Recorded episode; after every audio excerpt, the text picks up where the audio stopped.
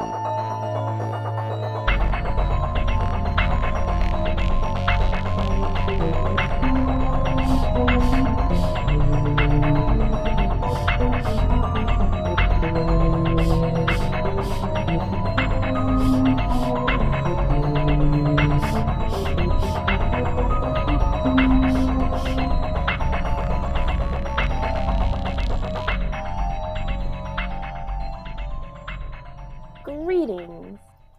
Are listening to Horror Nerds at Church, a ridiculously queer podcast where we take a deep dive into a horror film and talk about how it connects to queerness, religion, and theology.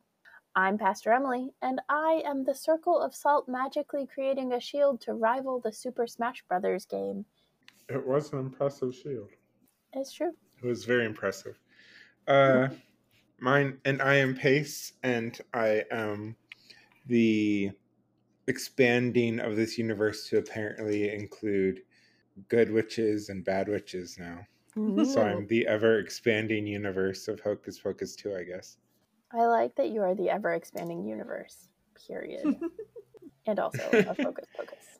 And I'm Pastor K, and I am Cobweb, the not magical but still very commonsensical and helpful cat, who totally does not have to be Binks because sequels can be different, and that's okay. That's fantastic. Although Cobweb does have a very big, big, Binksy feel.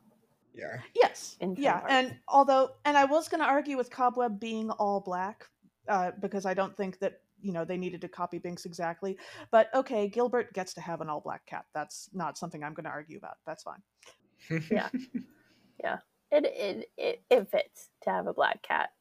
Yeah. Especially if Gilbert was not black, Baxter. then then I would have an issue with it. But I wouldn't. I don't think. I don't well, know. I Black I cats worry just about like them so trying good to and copy witchy. too exactly. Well, yes, absolutely.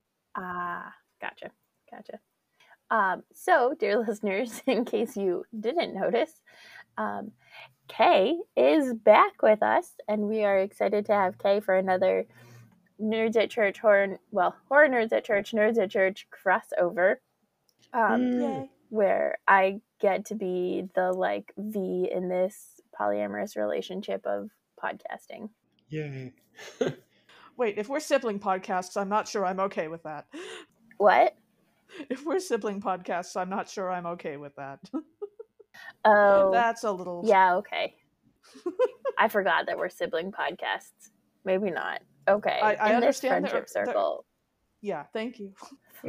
friendship familial circle.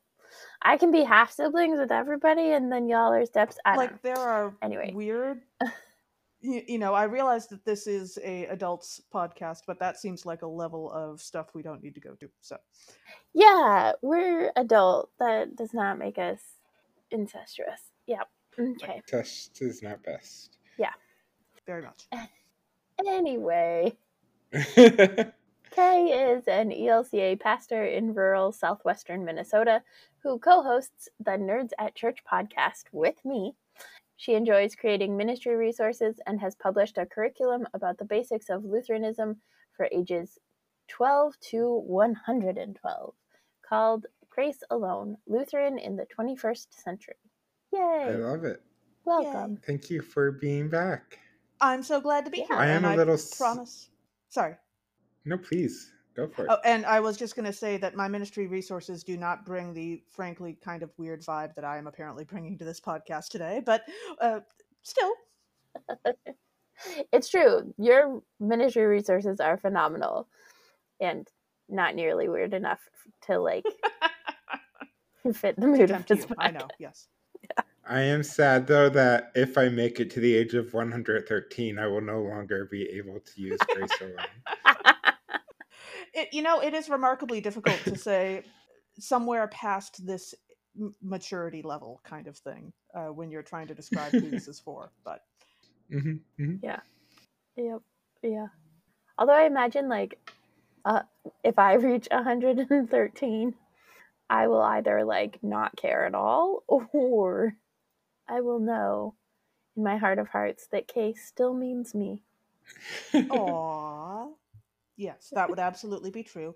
Except that none of us are going to reach that old because climate change is going to destroy the planet before we get there. Hmm, True. Right? Yeah, good point. Oh, God. The silver lining of climate of change is that we won't turn 113. Right, right. Ooh. So, how have you been, everyone?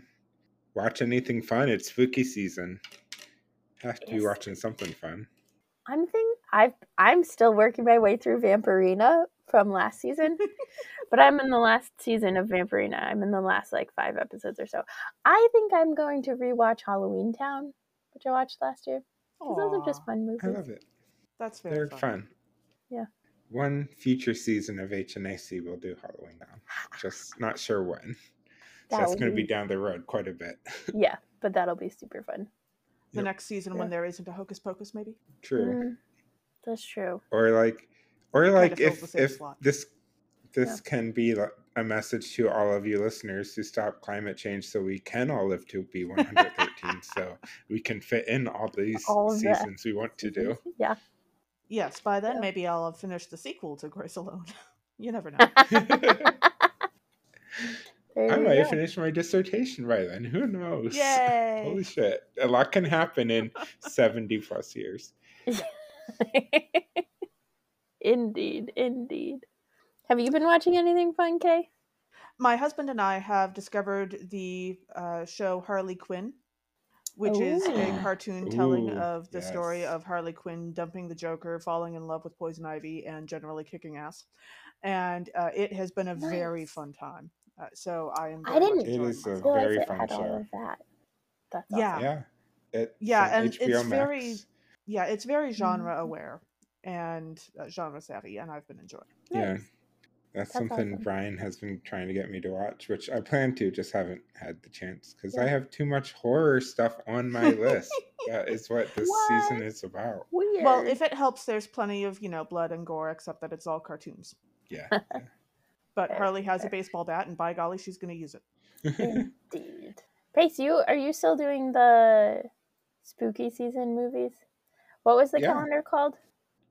It was by horror queers and it's hashtag hq spooky season they're fun podcast that does queer readings of horror films and um, one of the inspirations for horror nerds at church of course uh, and when i started thinking of it but anyway every october they do a calendar of spooky thing spooky things to watch um, and so i've been watching through that calendar so far to um, yesterday's calendar uh, category was the 70s so i watched amityville horror for that the original very fun um, Nice. and that was suggested by friends of the podcast nightmare on fierce street they sponsored that day so Nice. I was wondering. I was wondering because they posted something. I think uh, also that like the '70s were really great for like black horror. Films, I which bet. is exciting. a film we Remember uh, we I was strongly considering doing, but we did not fit in our first vampire mini season was Blacula, which came out in 1978. I want to Mm, good thing we're gonna a do fun another black exploitation. Um, yeah, yeah, we definitely definitely will make it into that. Uh, beyond that, though, I've been watching this show on uh, Netflix called The Midnight Club, and holy shit, it's good. It's the Mike Flanagan show. Um, so he has done Midnight Mass. He did Oh, uh, he did The Haunting of Bly Manor and Haunting of Hill House, uh, all on Netflix. So this is his newest show, and Hmm. it's kind of a kids YA sort of vibe, but still very much a horror show and very much dealing with some adult topics too. And like, well, not Sure. that I say think any topic is adult versus ch- child, but thing things that are heavier topics than are typically in a kids show, like things like um, all, it takes place basically in this hospice for terminally ill youth, and so Ooh. that's the setting, and so it kind of deals with a lot of the stuff that goes um, the real life horrors as well as the horrors that happen in mhm. the fictional world of this horror film, of this horror TV series. yeah, Definitely recommend that. It's a good one. nice. Sounds good. Ooh, and our that's the other thing that's going on. Our pet contest is in full swing. Yes. So if you have not submitted, please don't forget to submit, submit your pet contest pictures to dot ly slash HNAC Pet Contest 22. thank you. I was like, oh, I'm gonna get this one wrong. With your powers combined, We Right. are a functional podcast. That's I would never want to do a podcast by myself. Oh, that'd be awful. awful, awful. And I don't. Nerds at Church doesn't have. Ooh, we have an upcoming episode where we're gonna deep dive into death with um, Pastor Justin Thornburg, who was a guest on this podcast for our Hotel Transylvania episode last year, last season. Um, but they're going to be on Nerds at Church for all Sa- for our All Saints Day episode. So that's an exciting, also crossovery, guesty, delightfulness. absolutely. We're looking forward to it. hmm Yay. That's all I have for things that are coming up. I don't know if anybody else does. I think I'm good. Yeah. So we come to the fa- we come to our favorite part of the podcast then, where we get to hear real life church horror stories. So you can go back and listen to one of Emily and Kay's on our first Hocus Pocus episode. But do you have a fresh one for us today, Kay? Well, I was thinking about it, and I, I have plenty of stories of congregations behaving badly, but those tend to be less interesting to me on the whole. But I do have two very unexpected things happening at funerals stories, and since they're funerals, I thought Ooh. that might be appropriate. Uh, so I thought you'd Yeah. like these. Uh, the first one happened. Actually, they might have happened while I was at the same congregation. The thing is, one of these happened while I was doing a funeral for a neighboring church as a favor because they didn't have a pastor at the time. So I have no like context clues in my memory of this uh, for how old I was. I think I was still fairly new to the whole pastor thing, uh, but because I was definitely caught flat footed and completely confused as to what I was supposed to. But we had just finished a funeral service for, I assume, a perfectly nice elderly person who had died after a wonderful life. I don't honestly remember the funeral itself, to be uh, to be honest with you, uh, but.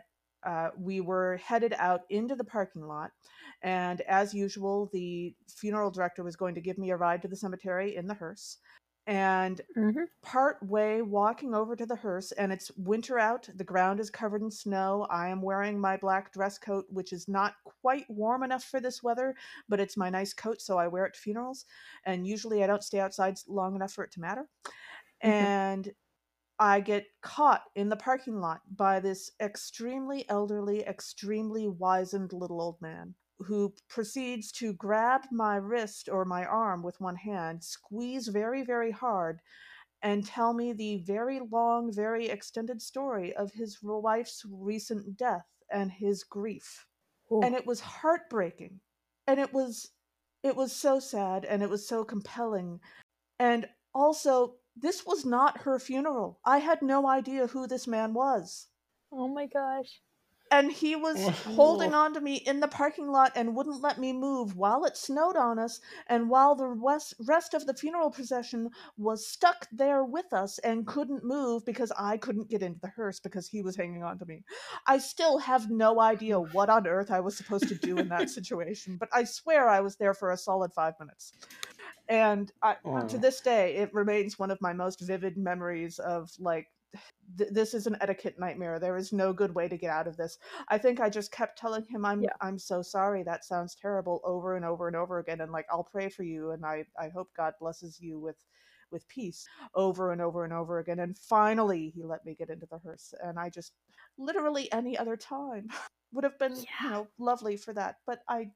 So that's the first story. Uh, the second story was a story of pastors behaving badly, or rather, one, uh, and not me. Uh, I had just finished a six month uh, interim position uh, as a layperson because I couldn't get ordained for something like that because our, our church polity is interesting that way. And uh, it, it had been a By nice interesting, six we months. mean unjust. Paperwork is hard. Like, I'm, yeah, anyway. Um, Mhm. it had been a perfectly nice six months at this nice little two point. Uh, they were very good to me, uh, aside from the one moment of surprise at an annual meeting where I found out that five years beforehand they'd had an embezzlement scandal and literally no one had ever brought it up. But aside from that, it, it was a Mm. perfectly nice six months. It- was honestly like one of the most reasonable big deal. experiences at a church I've ever had. And Hmm. So my time with them came to an end. Their new pastor was going to start like two weeks from then. I was in the process of moving out of the parsonage, and I had struck a deal with them that during my last week there, if, since I was still literally living next door to one of the churches, I said, you know, if there's going to be a funeral that week, I'm willing to do it. Just pay me like a supply pastor, even though I'm no longer technically work working for you. And I I don't want you know your new pastor isn't going to be able to drive halfway across the state to do this funeral, and I don't want you to have to drag in somebody. Uh, somebody else because the last time they had a supply pastor frankly he was 93 and he got lost in the service at least twice during a baptism. It was it, i was there for Mm. that. Anyway um it, it was Yeah. sad. I felt bad for the guy. And so uh so there was of course inevitably a funeral. They wind up calling in a previous pastor who was deeply beloved of the congregation who had been there for like 20 years 40 years ago uh, which is pretty classic and he's going to preach but Mhm. i'm running the rest of the service is the idea Okay. I called him to like you know set things up, and he was very blasé about everything. Uh, and I was a little concerned about that, but you know, I'm I'm young. I don't know everything. This guy's been doing this for decades. Probably he knows what he's doing. We get to the day of. Is he shows up 20 minutes before the service starts, which is also concerning because I was genuinely wondering if he couldn't find the place. Uh, yeah, that's and that's trying to come up with a funeral service on the fly. That, that that's was a normal great. thing. Yeah, that's a normal thing for like regular pulpit supply, but for funerals, always at least an hour early. Like, Yeah. Um, and then the service started, and I ran the liturgy, and that was fine. And then he got up to do the the funeral sermon. I counted. He called the deceased by his brother's name three times.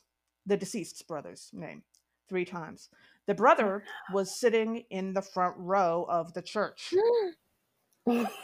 oh, I I have never been quite that close to literally jumping out of my chair and taking over a sermon in my life. I Yeah. I Jesus kept having to stop myself. I was watching the family uh, I was watching the faces of the deceased's family so closely because I couldn't figure out like if they wanted me to do that, I would have done it. I have no idea what Mhm. the hell I would have said, but I would have done it. But they were they were clearly very wrapped up in this pastor. They were so glad he was there. They they had an emotional connection. They were good, and he kept apologizing, and it oh, it was the most awkward thing. I've I mean, at least he like recognized when he was messing it up. But Well, no, what would happen is that he would say the wrong name. The brother would raise his hand. Like the first time they actually had to correct him. And then after that, the brother would raise his hand.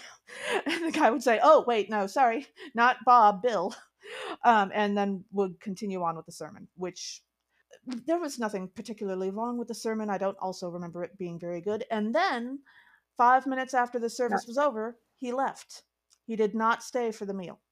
On his way out the door, at least six or seven different family members grabbed him to give him tearful thank yous. the bar have- is so low, So low.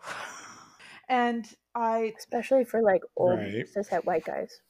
Ugh. yeah, thank you for saying that part out loud. Um, I, Mhm. I admit I, I had a childhood pastor who I did not feel like terribly personally connected to. He was very good. Like there was nothing actually wrong with him, but like we didn't have a very personal, strong connection. So I don't really mm-hmm. understand that whole, you know, deep personal connection with your pastor thing. But like Yeah. on my way out, they barely noticed after the meal, and I'd been there for three hours, and it was just an exhausting. Day. So Yeah.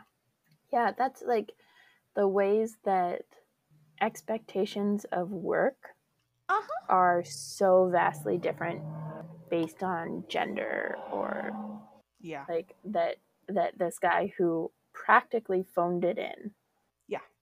is like tearful and all of this stuff and then you who actually took the time to do this well are just taken for granted because you're a clergy woman, and so of course you're going to do all these things and Yeah.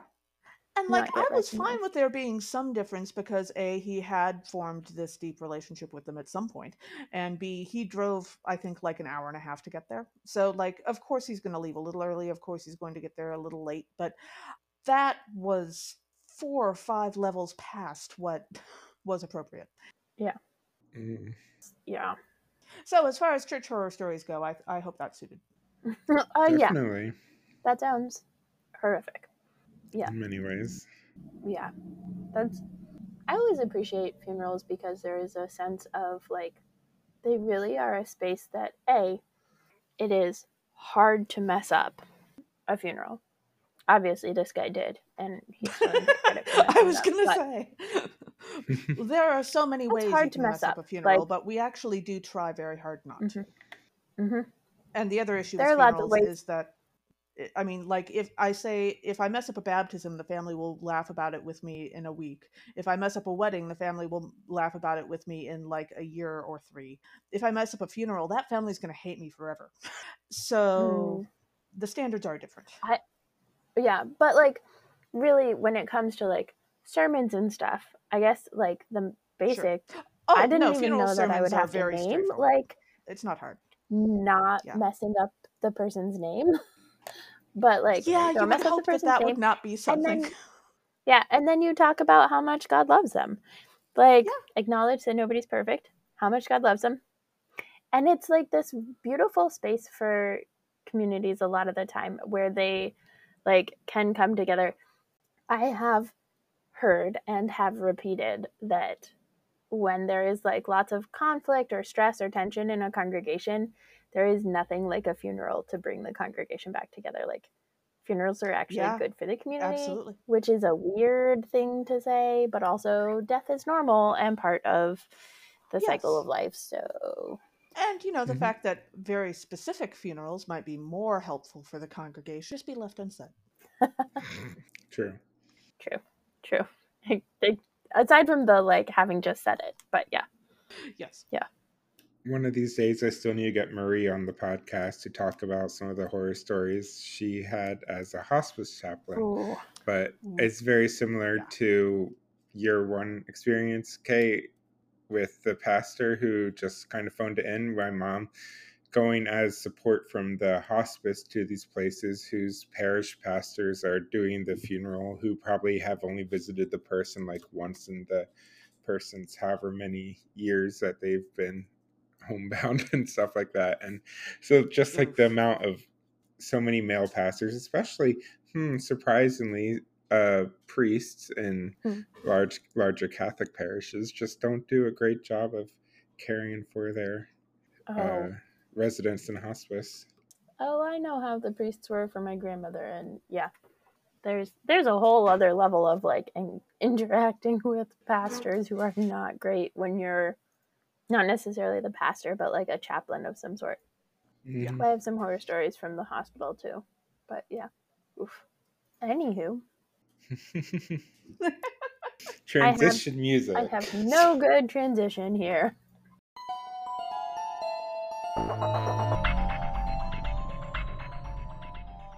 to MV to transition as always. Yay, music.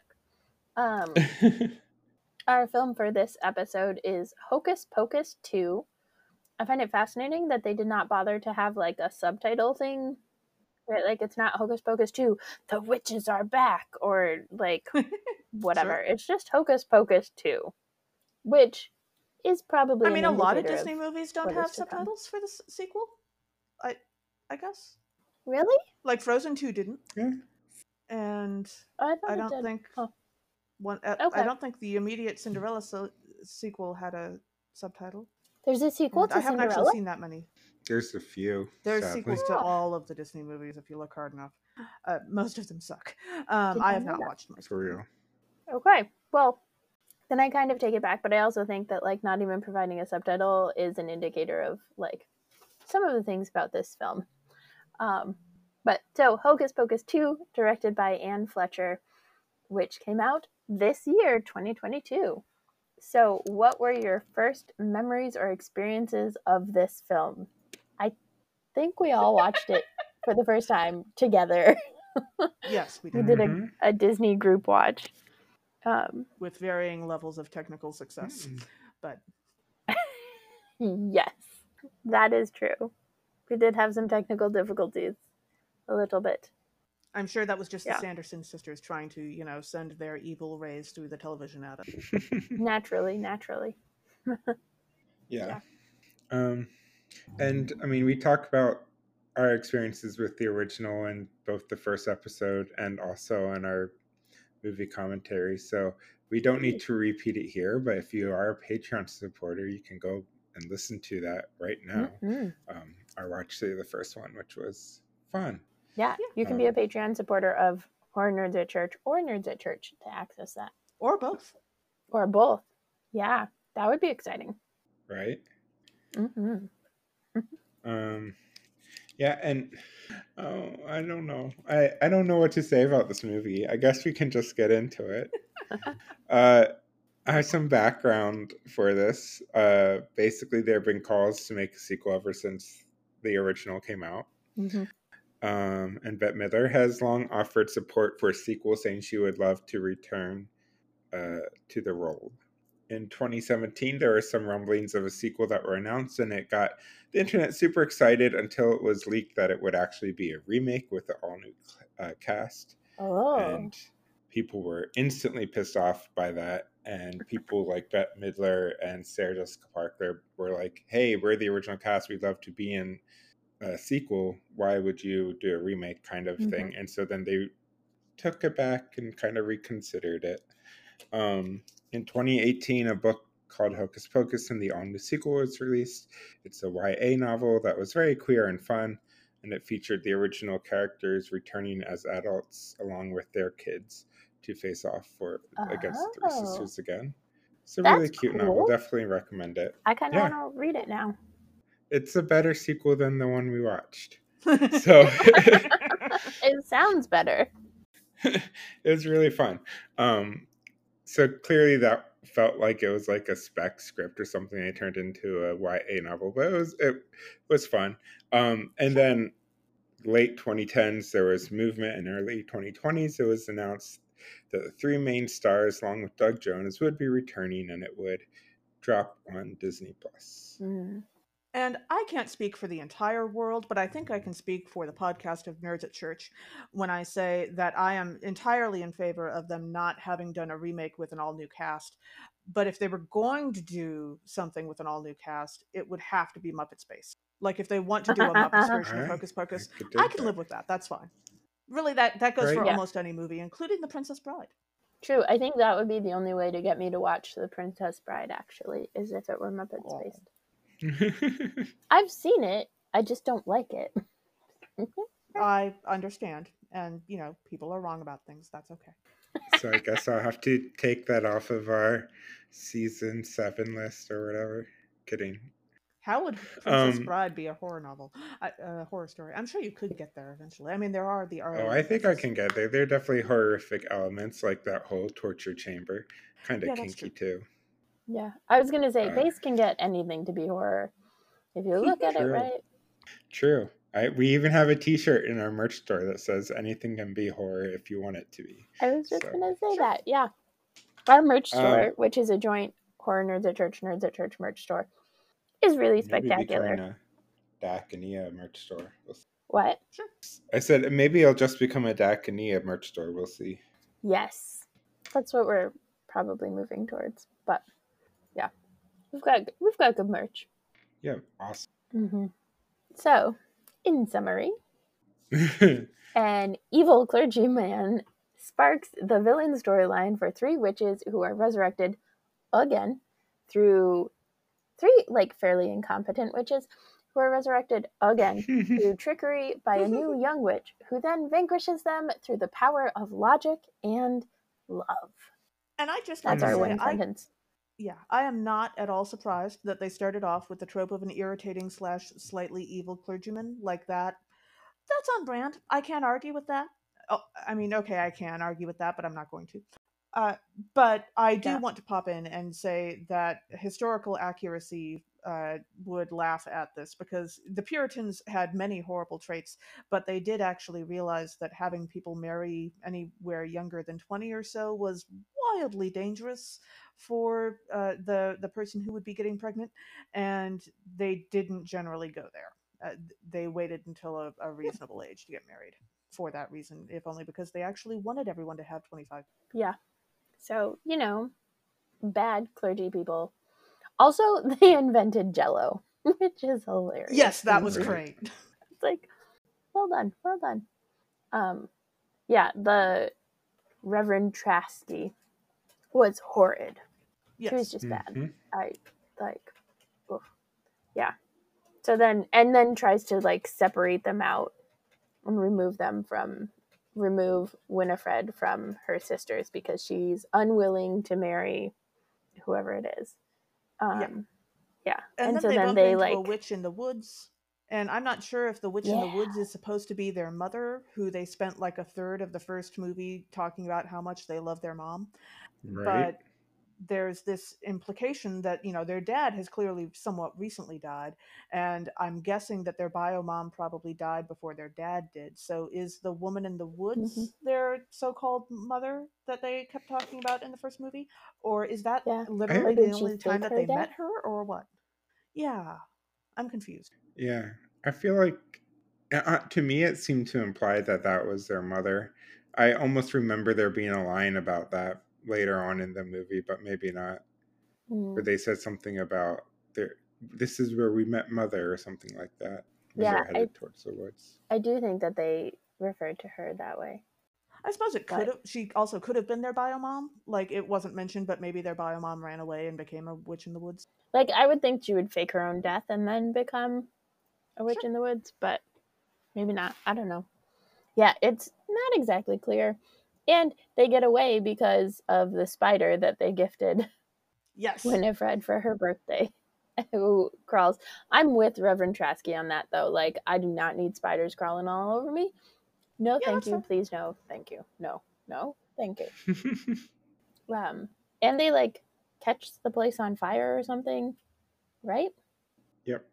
I mean, listen, a little arson is hardly the the worst. I know, that's what I was thinking. I was like, they're jumping straight to arson. Right right early on in their witch career. Right? There's like the slow build of the like villainous backstory and how they become villains.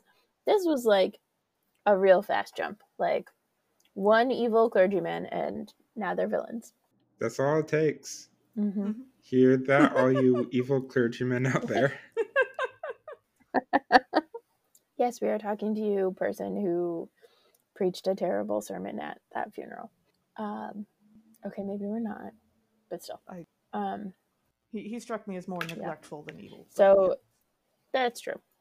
Um, so then after they like after we see that scene in the forest, then we jump to present day Salem, which is 29 years after the first Hocus Pocus movie.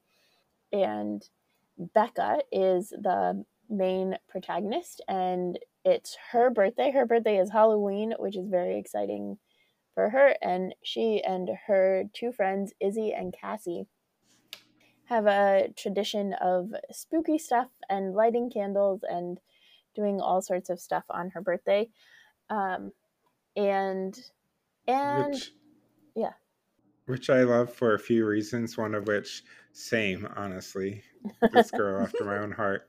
Uh, because that's de- definitely like the type of birthday celebrations I would have also with an October birthday. She shares her birthday with past guest TJ Chanchel and Mm, with the um, Nelly and the 95 Theses on the Castle Door of Wittenberg. and and so I'm such a nerd, I can't help it. But and also, um, I love that she uh, does like spooky coven shit on her birthday. I mean, Yeah. that's just so Sure. cool. And, oh, that's what I was trying to think of. Vampirina. She has that spooky birthday party like Vampirina does that in that one episode we Yeah. covered. yeah, yeah, yeah. And also, hooray for this cast not being 1000% white. Like, that Yes. Right?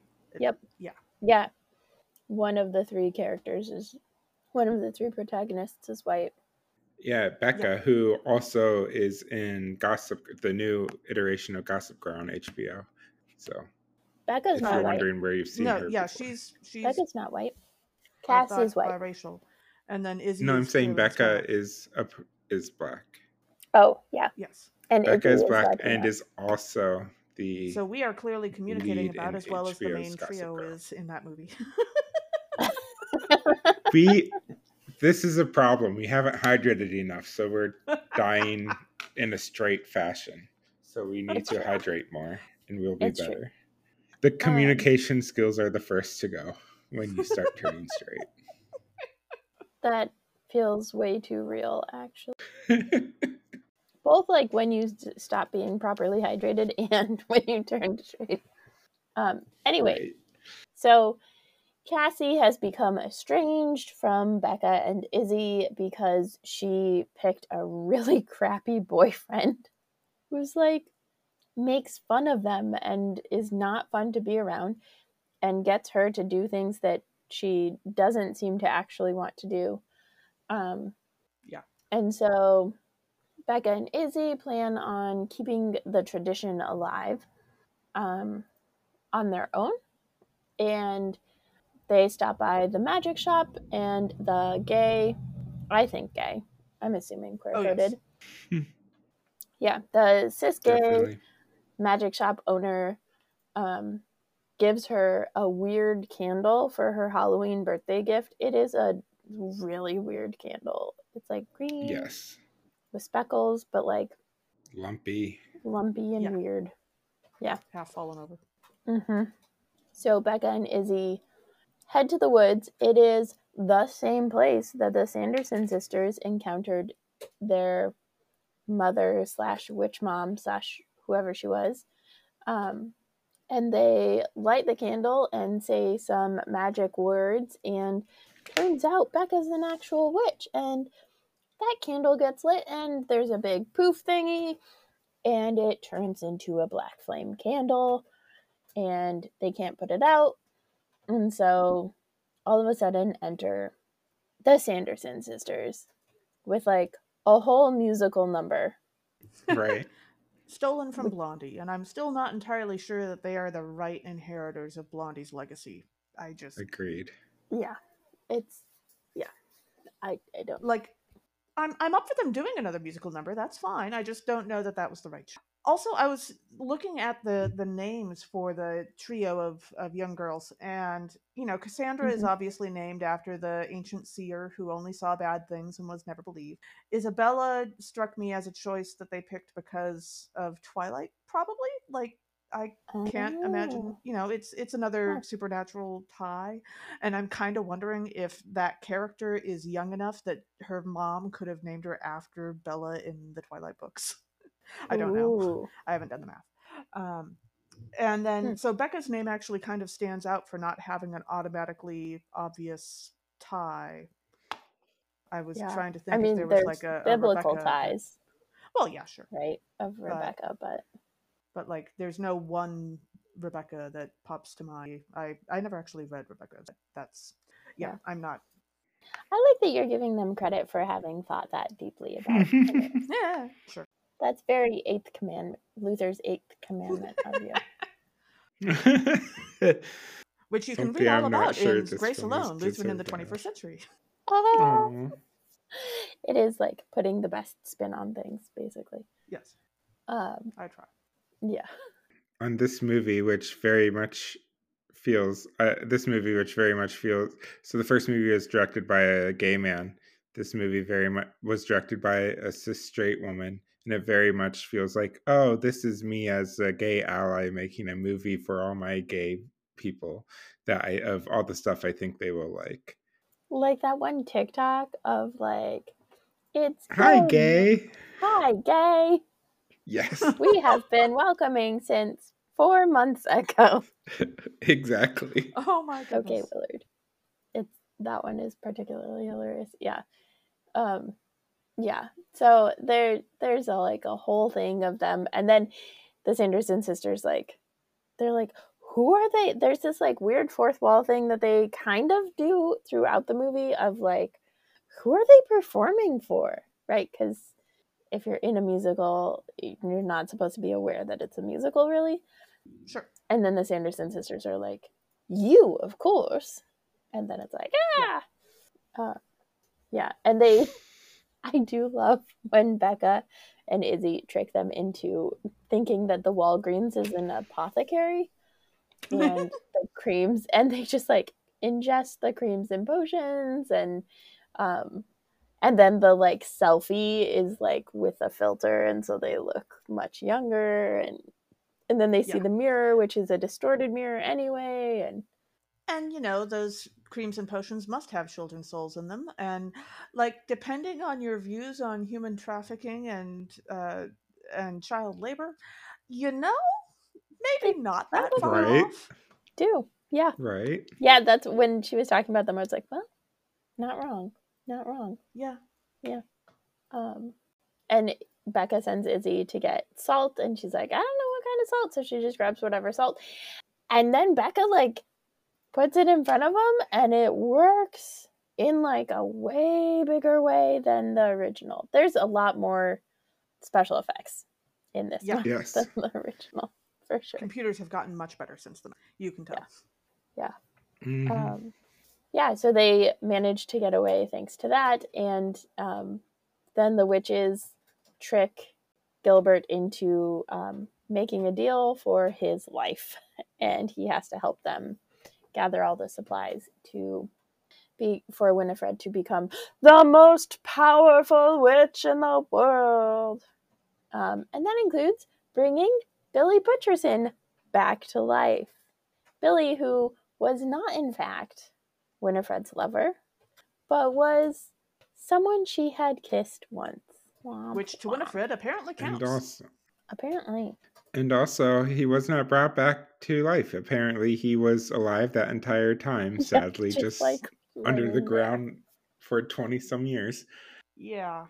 And then he kind of loses his head again. Literally. Okay. yeah. Um, and we find out that Cassie's dad, who is mayor and up for re-election, is the descendant of the evil clergy dude, which surprise means that Cassie is also. Um, Yeah. Although her dad was kind of an interesting character. yeah. Like, you know, definitely not evil.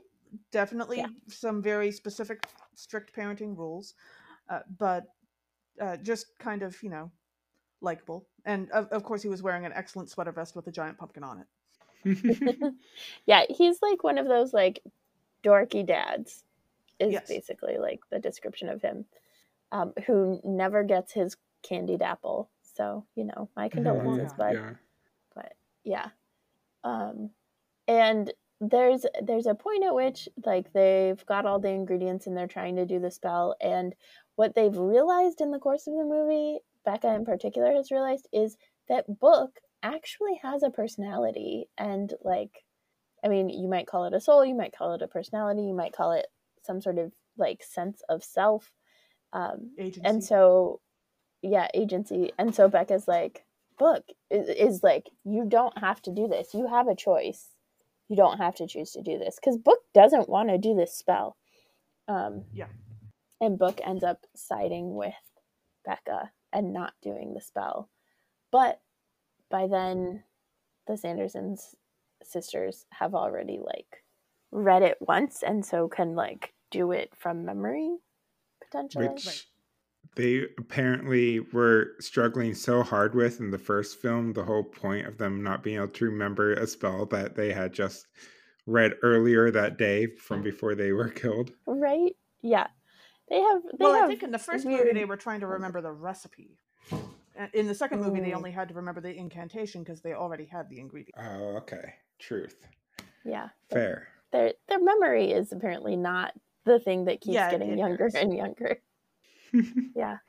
Um, also, at one point, they like trap the Sandersons in Cassie's garage um, by salt. They put salt all around them and trap them, and they are stuck there fun. until Mary's Zumbas, uh, Roombas, we used to call them Zumbas. Um, Roombas like she calls come, them yeah, and they come and like clean up the mess and therefore liberate the sisters. Um, And at some point in there, uh, Cassie's boyfriend Mike's uh, Mike has a bit of a character growth moment, and like uh, I just get the feeling he was supposed to be a himbo, and is not very bright. um, and like he was not great at the beginning of the movie, but also like there's there's a line between not being actively friendly and actively being malicious, and I don't think he ever actually crossed that line. Like he was he didn't strike me Mm. as malicious in the first part of the movie. He wasn't being helpful, but I anyway. So uh, apparently, he didn't know that pointing out people's differences and talking about them in front of entire crowds of people, bullying them, in a whatever. negative way. uh, I don't Yeah. really buy that. But on the other hand, like there are apparently a vast number of things that some straight white men have never had explained to them in small words. So I don't know. Yeah, I I struggle with Mike because it like it doesn't come across as malicious the way that like Jay Yeah. and Ice do in the Yeah, first movie. yeah. Um, but it, it, I think the best characterization I can give it is learned incompetence, like willful Yes. ignorance. That like you have to actively not Yeah. learn empathy or compassion or kindness in order to not know that what you are doing is harmful.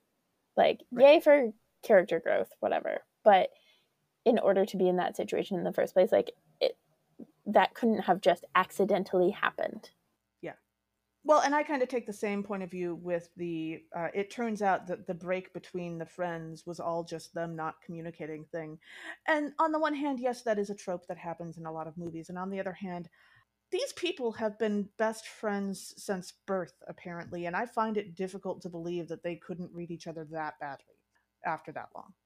So Yeah. I, I don't know. It's- that that seemed like a lot of miscommunication in a very short period of time.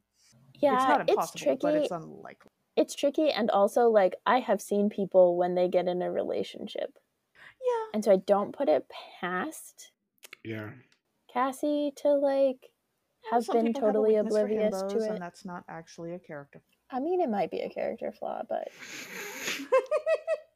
Himbos are Yeah. not evil Oh, by you know by their nature. They have to be they have to be turned or become evil. that's fair. That's fair. Um anyway, after this character growth, miraculous character Yes. growth on the part of a cishet white boy, um, the Sandersons have escaped, and so they manage to actually start doing the spell and successfully do the spell, um, even without Book. And what Book has revealed to Becca is the warning, which says that in order to do this spell, when it happens, then you lose what is most precious to you, which for Winifred is her sisters. We only know this because of that opening scene. That's the only indication that her sisters Right. actually are important to her. Um, so, you know, there's that. Also, I didn't realize that the sisters had no magic until this up until this point. I thought they all had magic, but Yeah, that was weird. apparently not. Because like Mary brews the Yeah. potions usually, and Sarah is the one that lures the children. And there's an She has the that her voice magic magic, voice that was able to lure. and Yeah. and also got like managed They to just- cover the town, and they can all fly. So Mhm. I'm not sure what They that was just about. only Winifred had the lightning magic. It seems. Yeah. I guess. I Or do like that they I mean, each have different colors important. of lightning magic. Yeah. Yes. Force lightning. Mhm. We have. Palp- who would Oh. win, Winifred or Palpatine? Now there's an interesting Oh. retelling. Retell Hocus Pocus, where the sisters are actually uh, Sith. in- Oh, I'm not surprised that that have more than one exists. Sith, but I I, I would not be surprised. Yeah, that would be that would be hilarious. Um, I don't know who I think Palpatine would. Honestly, I don't think that the Sanderson sisters are that powerful. They seem pretty incompetent. Yeah. Palpatine was quite competent. Yeah, I think they are quite powerful. They just are quite incompetent. I agree. Um, so anyway, Winifred's sisters like disintegrate into the ether, and she's like, "Oh no, I love them so very dearly. I can't possibly live without them. And Becca's like, right. just take it back. And then she also disintegrates into the wind with them, which is, The reunifications. it's a weird, I don't know. It feels forced. It feels like a forced ending to me, but There's this no. I have thoughts on why, but we'll get into that later. okay. yeah, no character development or anything. It's just suddenly boom. All I care about is my sisters.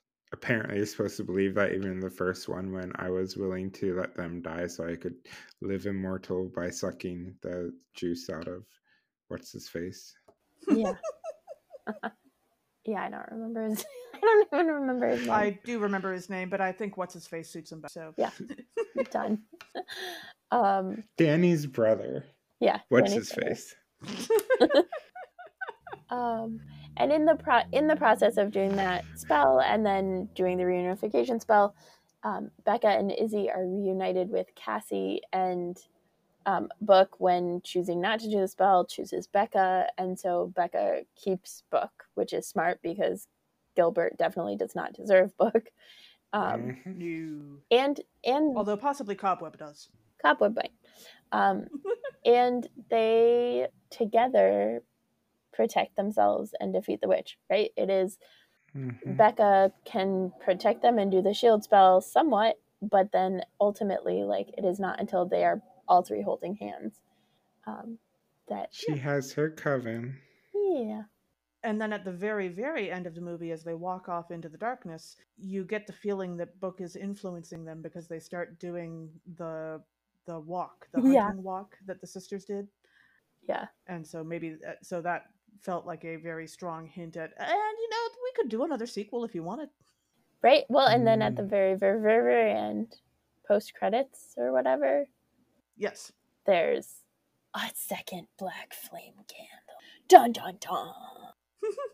Yeah, As long as there's virgins in Salem and black candles. But would the candle bring back all three sisters or just Winifred?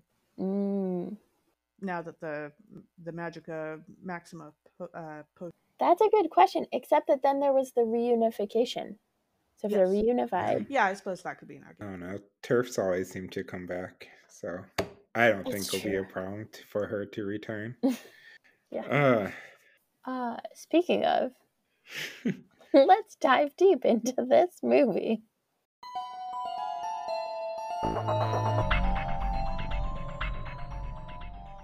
Um, anything that stuck out for you? You want to go first, Kay. Uh, Well, of course, we start off at the very beginning with the evil clergyman, uh, with religion as a force of confirmation, as long as you're willing to accept that Christianity is the only religion that exists, because, of course, in most movies it is.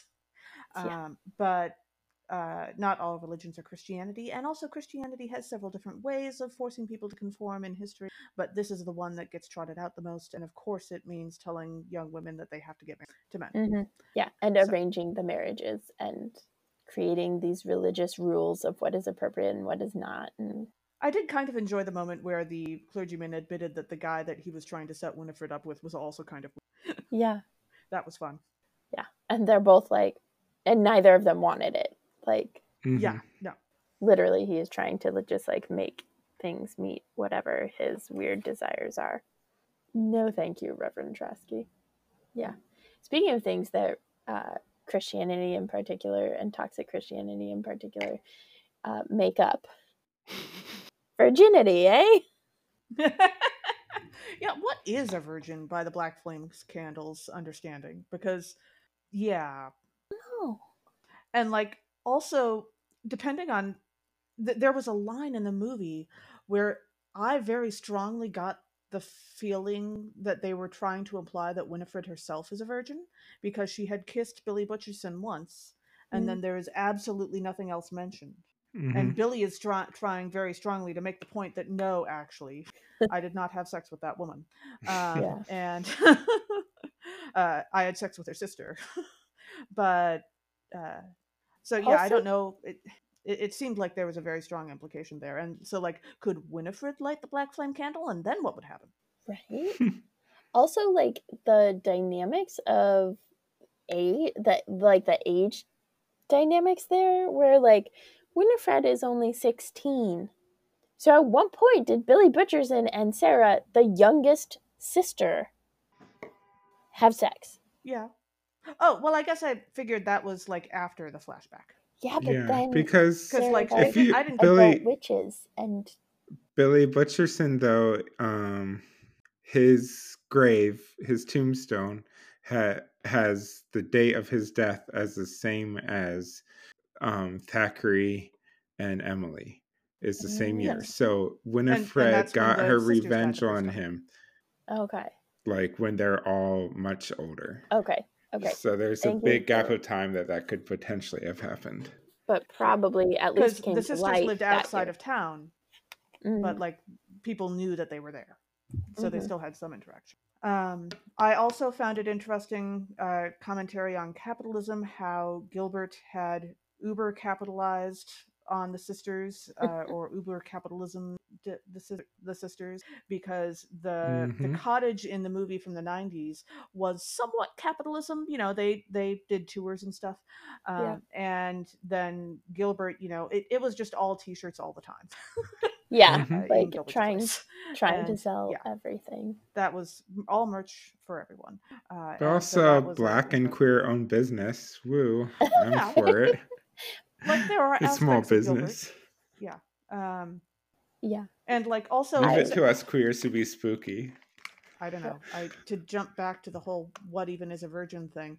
Like, okay, so did people in 1693 when the first black flame candles were created, what was their definition of the virgin and did that include did sex that between two people with continue? penises. Cuz I don't get the feeling that Gilbert ever had sex with a woman. That seems unlikely.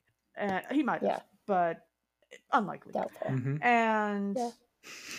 so does that mean that the 1693 people actually like were aware that gay people existed, which not completely impossible.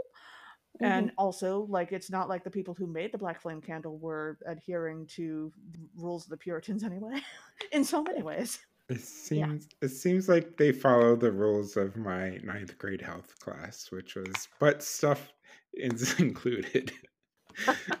you need to make sure you wrap it up for butt stuff. Ah, that's that's not what I learned. Um, also, there's a terrible song by oh, what is it called? I mean, I was also told that if two men do butt stuff, they're going to get AIDS and die automatically, even if they are wearing condoms. Now, that would be magic. Because this was the early 2000s, and so we had to have really gross sex ed in the Yeah, I'll give Northern Illinois credit. In the late 90s, their sex ed was remarkably accurate, medical, and uh, they managed to make it boring, which takes a lot of work. Hmm? But it yeah, was pretty. impressive. Uh, and then, Oh, uh, kind of the, the that's overarching The theme of oh the movie. for Garfunkel. Okay, I Oh, found the sorry, go song. garfunkel Sorry, Garfunkel and Oates. The loophole. Um, has a great. Uh, I have not heard it, but I can take a wild guess what it might be. Yeah, that goes. That that's a particular take on whether or not butt stuff counts. Sure. So we'll link to that in the show notes. Sure. for you not? It's not suitable for Uh, work, just so you know. yeah. and kind of the overarching theme of the movie for me uh just like from the very first scene to through the end of the movie itself for the sequel is the danger of excusing the actions of actually evil people because you think that they're cool. Because gilbert does this for the sisters which is why he brings them back. Because he wants to think that because they weren't puritans they would be accepting of him as a queer black man. And is the the implication that I got that the movie was trying to. Um, and Yeah. also the movie itself, like the the movie being made in the first place, it happened because people thought that the Sanderson sisters were awesome and wanted the Sanderson sisters to come back. It was not about how awesome Danny was in the first movie, although I still say that they could have given Thora Birch a, th- a three second cameo in this movie and it wouldn't have hurt anything. But no, of course not. Mhm. It just would have helped like- the movie, honestly. Well, Right. but like the bringing the sisters back and then excusing them at the end of the movie by making Winifred value her sisters more than power, which does seem out of character and also is exactly what he's trying to do. Like the movie can't uh what's the word? The movie can't justify its existence if the Sanderson sisters aren't some level of redeemable. Yeah. Right. It's I mean, because it's Disney. honestly based on particularly like where we're at in today's today it reminds me of the netflix documentary on jeffrey dahmer right? Like this recasting of dahmer as with like apparently a very attractive actor and completely disregarding the actually marginalized and harmed victims um, who And they never cared about in life and they never paid attention to, and the families who have said, no, please don't. Um, right. But that's, there's this like trying to redeem people and like, I'm a Christian. I believe that there is redemption and there is the possibility of redemption for people, but like, you Sure. don't redeem people without repentance, without a turning from harm, Atonement. without repairing the harm. Like, yeah, read uh, on repentance and repair by rabbi danya ruttenberg and then remake this movie like th- this is the assignment we are giving the, then the repent and and repair the harm Yes. by remaking the movie. hmm exactly uh, yeah i just Yeah. I, I Well- feel like you could absolutely write one of those. Uh, there were a bunch of books that came out in the 2000s of blank and philosophy, and I think Hocus Pocus and philosophy is absolutely, or philosophy and Hocus is absolutely a, a thing you could do now that we have the sequel, if only because you could have 47 different articles on capitalism and excusing the actions of poor people and like I, I can Mhm. write 47 essays off the top of my head about both of those things and that would fill the book Yeah. Yep. Yeah. Well, and like this is this is also part of like who tells the history matters, right? And the idea, Yeah. at least at the beginning of the movie, is the history has been told by those who caused harm and not by the sisters. And so and that's part of what Gilbert falls into is like, oh, right. it's because the history is so biased against women and so of course they're saying the wrong thing and like billy butcherson has this of like no that was not what our relationship was like. We didn't have a relationship. We kissed once. Um but And in also, this it's like they a, are very clear that these women actually eat children which is bad. Murder bad. Yeah right? To to quote another one of our lovely merch items uh murder bad right? And so there's that's that's a part of the re- like attempting to rec- reclaim those who are cast as evil when in fact that's not appropriate. Like that's Yeah. they're they're just evil. But that is like a big trend right now and i think in a lot of like pop culture and that sort of thing and i wonder how much of it it's complicated because like harley quinn right is reclaiming harley quinn yeah. with a particular queer bend because and part of that is that villains are frequently queer coded Yes. Well, and the interesting thing about that is that the show Harley Quinn has an ongoing sub theme of Harley is not actually clear on like she sort of she wants to be a villain when she grows up is the feeling you get, but also she is she does have lines that she doesn't cross Mm. and also she finds the heroes personally annoying, right which, is, fair. like you can't blame her for universe. that Uh, yeah, and uh, and she does just do straight up mercenary work sometimes, and so like she is she is on the road to casting her recasting herself as an anti-hero uh, because she does occasionally do things that only heroes do, but she doesn't like doing it, and then she tries not to get any credit for it. Yeah. because she wants to be a supervillain when she grows up. Damn it. Yeah there's yeah.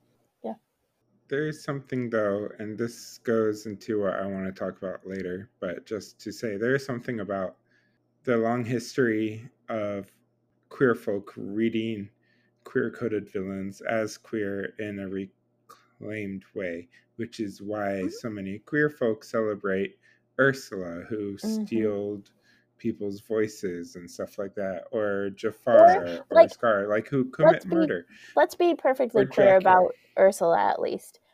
Ursula offered a deal for something that Ariel didn't seem to value, but everybody else in her life told her was the most important thing about her. Ariel said, okay. And admittedly, the like sneaking and trying to steal Eric was problematic. But the other parts, like Yeah. Ursula's not necessarily bad. She should be the queen of the sea, and then it got stolen by King Trident. Like, If Yeah. you want a awesome and re-examined concept of Ursula, I suggest that you read the October Daye series by Seanan McGuire, in which there is a sea witch who does at one point at Toby's bachelorette party sing "Poor Unfortunate Souls" at a karaoke night, Mm, which is possibly the go. crowning moment of awesome.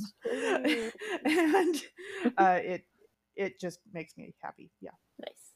Yeah. But yeah, I, I I do think though it is fair for us queer folk to do queer readings of Mhm. a text, and a text like. Hocus Pocus, the original, film, is very queer, and we talked a lot about its queerness in the first thing. Yeah. This movie Is very is gay. not queer. It's, It's very gay. And that's part of the problem with the sisters in this are well well I can get go more into a rant on this in a moment. Do it Oh, now. go right Do it ahead. now. I moved it Okay, around. do it now. Okay, cool. Well then I just want to say that that there's this level of notion of camp, which camp is basically this queer concept of excess. And the first movie was very much camp and is very intentionally camp. And uh, Kenny Ortega has gone on record saying that as a gay man and how he pictured the um, three sisters as drag queens um, as this way of performance and this queer spectacle and camp. And then we get this movie where it is trying so hard, It is working so hard hard, to be camp. And, and it is Yeah. just not working. Like they're Mhm. trying to be so over the top with these musical numbers that break the fourth wall, with these with having actual drag queens in a Mhm. Sanderson sister look-alike competition and Mhm. well-known drag queens from RuPaul's Drag Race too. So like Yeah. cameos of winking towards the queer fans who they know are going to be watching this movie. Like it just Yeah. it falls flat. It just does not work. And it and that's kind of where I get the issue with the the um reclaiming of the sisters narrative as somehow to be pitied or redeemed or something like that is because of how shitty this movie is and not not about the queerness of the long history of queerness of reading ourselves into villainous characters Mhm. which I think you can do in the first one and have fun Yeah. with. This one just takes that ability away by really flattening their story and also with the real world turfdom of Bette Midler and it just in the real world context of people just yeah. celebrating drag queens but throwing trans folk under the bus. Just now Yeah. here it is on screen for us to watch. Yeah, and I was thinking about that too. That like the it's not just the queerness of like queer coding villains and then therefore queer people like resonating with villains, but also of witch witches and witchiness and those who were accused of being witches and all of that stuff. Um, but the the piece that is most poignant to me is that piece where they have well-known drag queens on the movie while one of the main characters and arguably the most well known of the character like Bette Midler I The They're all- well-known actress. yeah right like she's Yeah. one of the most like prominent actresses from the movie is a turf right? Where she has explicitly and then doubled down on her turfdom on being anti-trans. And there's there are trans people for whom drag is a celebration of who they are. And i will never take that away from them um, and there are a lot of cis white gay men who do drag who are in this very like the dichotomy of queerness versus gayness right? Like that this movie is gay and not queer. Queer is inherently trans and trans affirming and gayness is not necessarily. And that that like homage to the construction of gender as a theory as a performance in having drag versus the reality of gender as constructions and rules and all of that stuff that harms trans people. And then just like nobody cares about the actual trans people that are right disproportionately harmed disproportionately endangered by Bette Midler by J.K. Rowling by turfs everywhere on purpose again and again and again bad Yeah, Bad. murder bad turfdom bad anyway rant over um i did really love that there is a concept of sacred land in this like i think there's a lot that was missed obviously in having still no native people visibly apparent in the movie Yeah. and and so like the sacredness of land is like the land that is sacred for these white women um but i like that there's at least a recognition of the importance of land that there are ways that land can and is sacred Yeah. and powerful um, which is particularly poignant because we're recording this on indigenous peoples day and so there's like Yeah. An extra extra level where i'm thinking about it um, Remember, kids, fuck Christopher Columbus. hmm Christopher Columbus is a perfect example of murder bad. Nobody liked him when he was alive. Nobody likes him now except for racists. Yeah. And there was that very weird time when people tried to make over his memory in order to make him cool, because that would make school children more interested. Yeah, somebody And- somebody posted and they were like he was decried in his time. This is not a new thing. They just remade his image because 1492 rhymed with blue. Yeah. From the the poem. And they wanted to be nice to Italian Americans or something. and couldn't think of I a think single Italian other Americans Italian generally have better taste. Um yeah. There are some which is a great example of there are some sacrifices and some forms of harm that are irreversible. You can't always take them back. You can't always undo them. Um, winifred thinks she's undoing the disappearance of her sisters by reuniting and no she can't get them Yeah. back. The only way back is probably the black flame candle that they'll light next time but um, Right. That's Well, and the movie was very explicit the first time around that they had spent the 300 years between 1693 and 1993 in hell. And so I wonder, is that where they're returning to? hmm, Could Yeah. be. Yeah. Is that where they were for 30 years? It's possible. Yeah.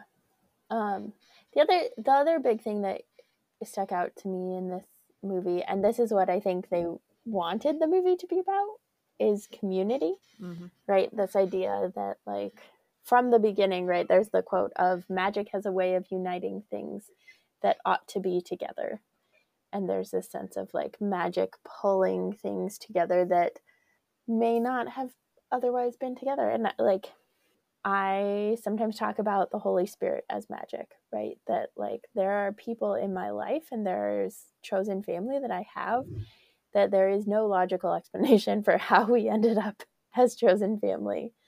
Um, and yet there is this magical sense about how we have become family for each other and the bonds that we have created. Um, and it, it, right, it then it spills into the witch is nothing without her coven, which the mother witch says to Winifred and her sisters, but also Sure. then translates to Becca and Izzy and Cassie, um, and that the power is meant to be shared. They're meant to together protect themselves with the shield spell, um, all of that stuff. True. True. And boys ruin friendships and chosen family. That's what they do. Cis boys. Yep. Toxic masculinity does. It's true. Okay, Kay coming in with the actual words. Toxic masculinity If- does ruin like everything. If Mike had been raised carefully, they would not have had these problems. hmm That's true. Hmm. Um, I have two other quick things. First is I hate it. um, it's rare that I actually like dislike a movie on this podcast. Our listeners will know I will defend the campiest, cheesiest, yeah, trashiest horror movie. What I won't defend is like big budget, sanitized, gayified something that originally was fun and legitimately campy and queer. Mm-hmm. Um, so yeah, I hate it, and I hate, and part of it is the family friendliness of it, and Mm. what I mean by that is not saying that there cannot be family friendly, whatever that means, spaces within queer communities, because I don't mean that at all. But I do mean this hesitancy to actually talk about queerness and Mhm. human sexuality and hide that behind a one off joke of, oh, we shouldn't talk about virginity in this kids' movie, so we'll turn it into a joke by having the teacher say, ask your parents about it. Mm. Um, so taking it from what in the first movie was this fun, like legitimate, knowing this kid audience would know what the term virgin means and not caring about it, to now we're too scared to actually talk about it, so we have to like hide it behind this joke and then never bring it up again. yeah, the joke um, that like and- you're you've never lit a candle before. Yeah. Yeah. Um, and then uh, that kind of brings me to the other part of this dualism of light versus dark magic, white Mm. versus black magic, that we have a good witch versus a bad witch, and the good witch, Mhm. which is magical powers are blue, which is like associated with healing, and we have the bad witches as green, which is like toxic and stuff like that. And but like picturing it as like there's like this there's a light side of the force and the dark side of the force and all this Yeah. other dualistic bullshit that we have in pop culture around magic stuff um and so that's harmful in and of itself but it's especially harmful in the ways that language um the ways we colorism and racism exist in this Yeah. country and are entwined with Yeah. uh, language. So, um, creating the association of blackness and darkness with bad or evil, something that this film does. Yeah.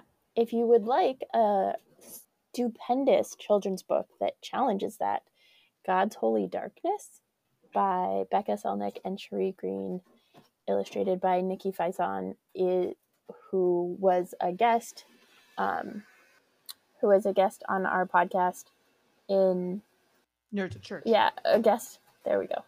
Who was a guest on Nerds at Church this past summer. Um, is a fantastic book to check out. Also, you know, it didn't occur to me until now, but for a movie that is supposedly trying to be about community and family and all, why don't we see the families of the other girls? Yeah, it's just like Where is Cassie's Right. mom? we're gonna go have a sleepover Like- at their house. Hmm, maybe their house. yet we never see any of the other parents. Mhm. Like, I mean, you know, they didn't even do the courtesy of the parents. Uh, they didn't even do the parents the courtesy of murdering them so that they didn't have to be there. You know, I For just all being at a dance party, Right. like in the first Yeah. film. sure. I mean, they could have been at the at the lookalike contest. That was an True. option. They could have, yeah. They could have True. been, you know, secretly stealing all of the candy apples so that Mr. Trask couldn't get any.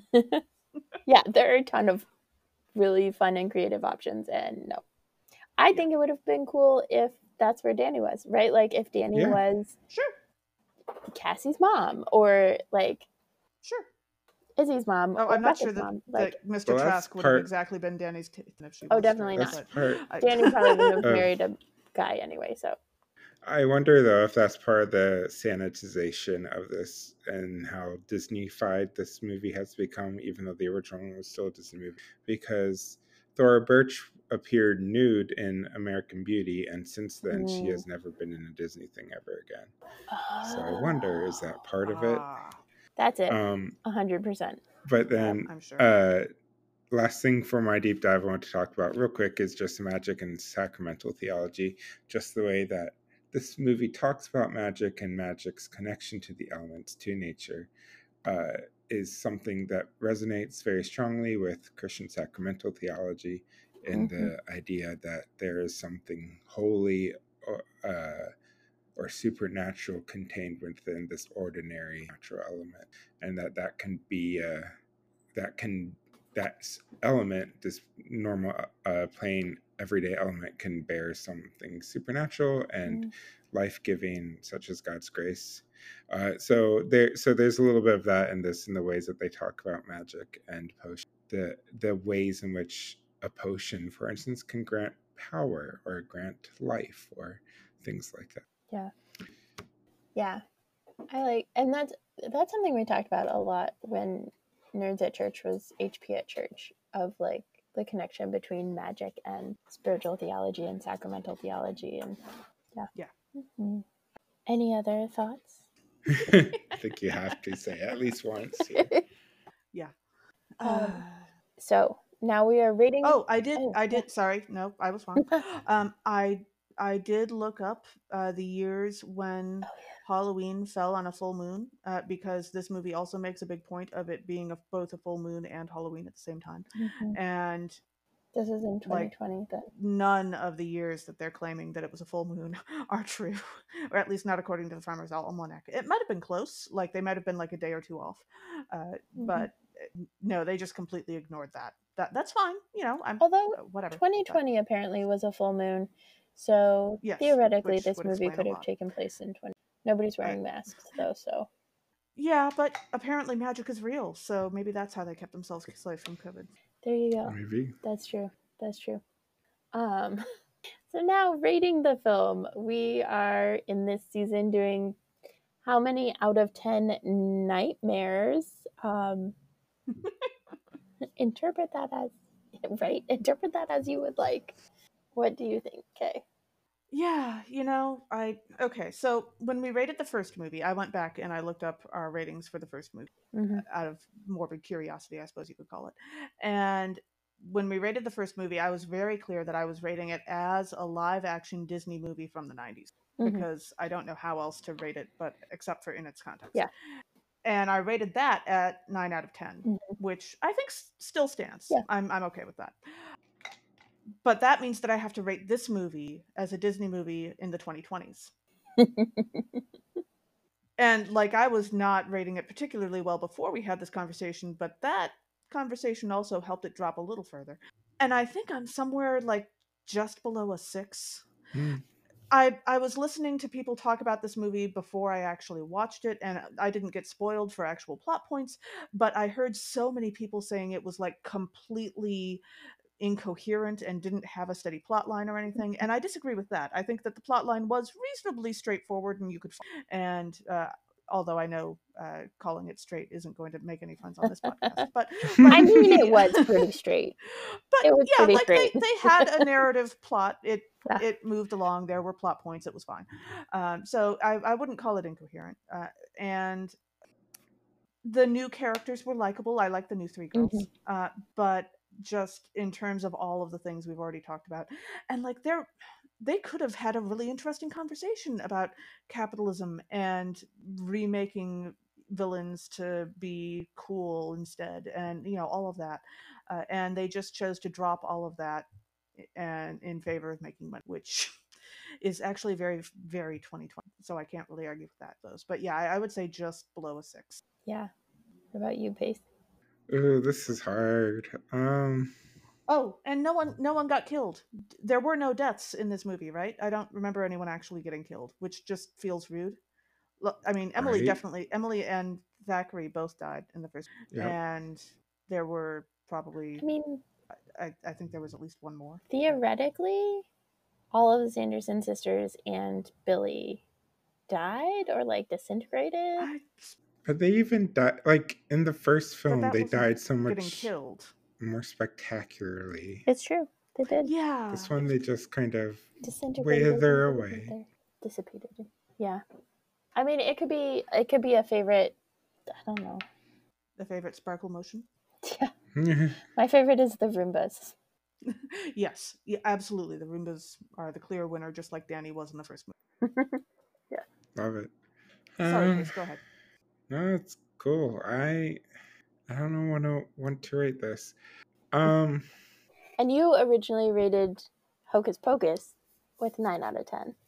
Yes, because the first one is a legitimately good and queer movie. This Okay. is fine, I guess. So like Fine, I guess.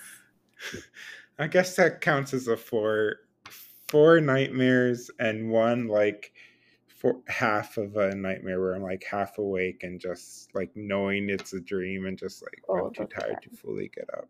Yeah. So four and a half nightmares. And my favorite kill was the m- murder of any hope I had of it being a good movie Aw. when they started singing in this really campy breaking the fourth wall way very early on in the film. And I'm like, oh God, they turned this into a gay musical. Yeah. Yeah. Yeah. yeah. Uh, Blondie deserved better. yeah. Um, I originally wrote rated Hocus Pocus as seven and a half out of ten. I probably would have rated it like with this. I probably would rate it higher than that. Um, but uh, this one, I think I'm at a five out of ten nightmares. It's just like, yeah, it's mediocre. Um, and my favorite is the Roombas, um, and particularly their ability to kill the up until then impenetrable circle of salt. right. Yeah. Um, and we've been doing this season, uh, Kay, how many jumps? Um, because I jump at movies because they're scary.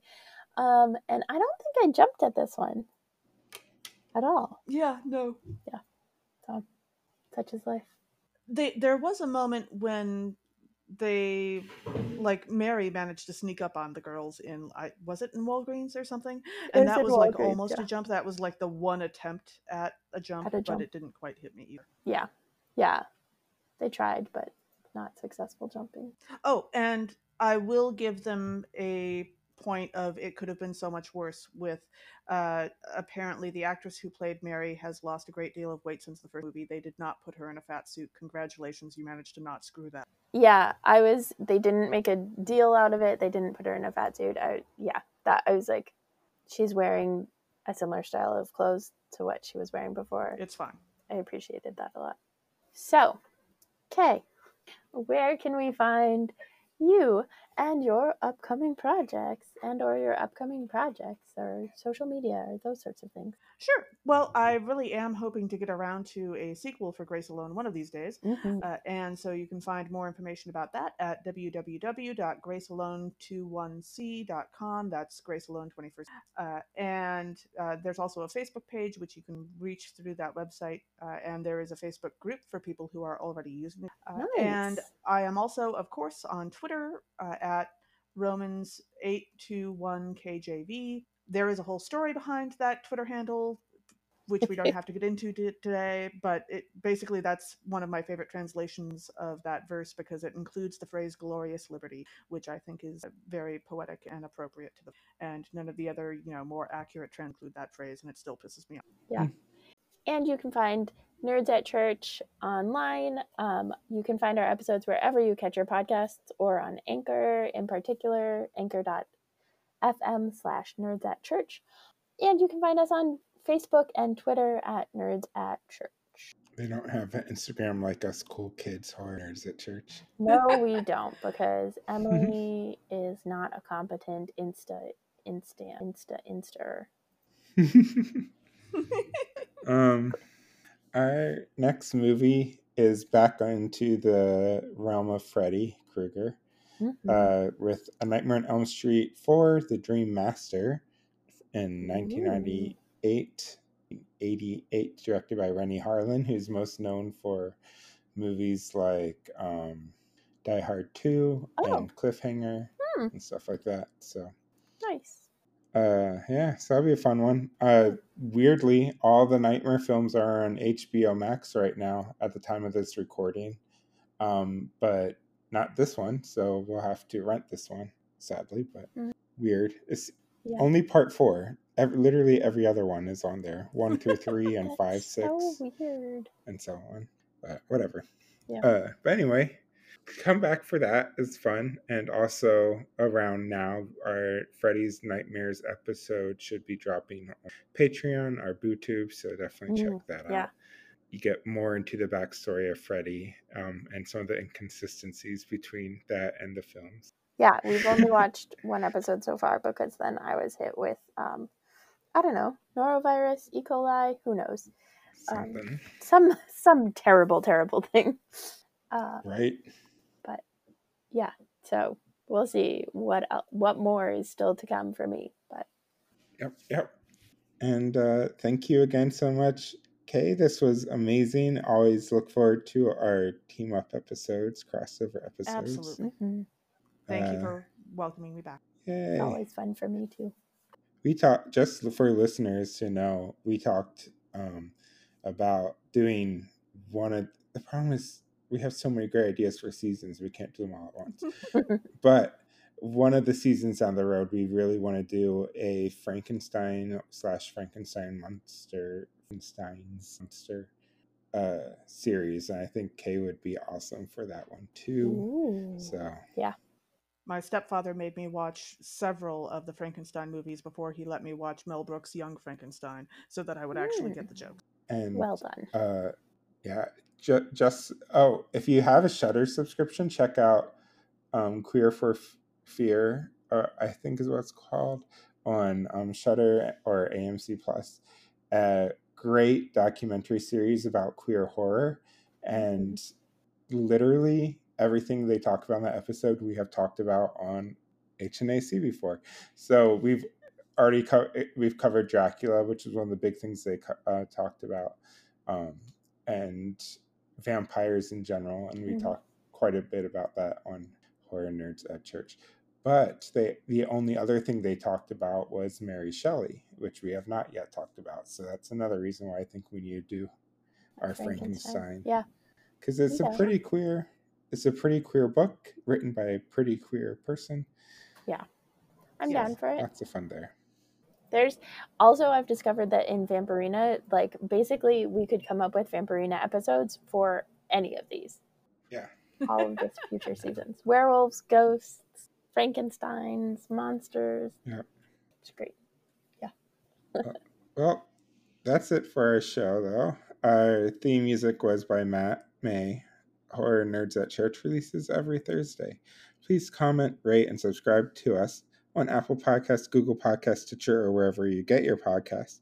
Support us on Patreon and get access to exclusive movie commentary episodes, BooTube episodes, and more bonus content by going to patreon.com slash horror nerds at church. It's only $5 to sign up, cheaper than a black flame candle at your local Or uh, apothecary. or Unless it's your birthday. unless it's your birthday and then it's free and you'll be tricked into getting it. Yeah. Or cheaper than a souvenir copy of book. Because you know those were there more than go. five Yes. bucks. Yep, yep. Yeah. Uh, follow us on social media Facebook and Instagram at Horror Nerds at Church and Twitter at HNACPOD for all the latest updates about upcoming films, news, and other announcements.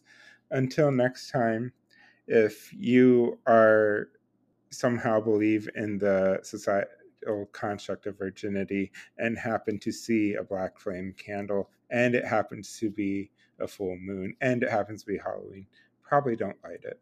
Yeah. Just Thanks for listening. keep away from them. Yeah. That's Horror Nerds at Church with your real life good advice. right? Very practical. Indeed. Yay. Woohoo.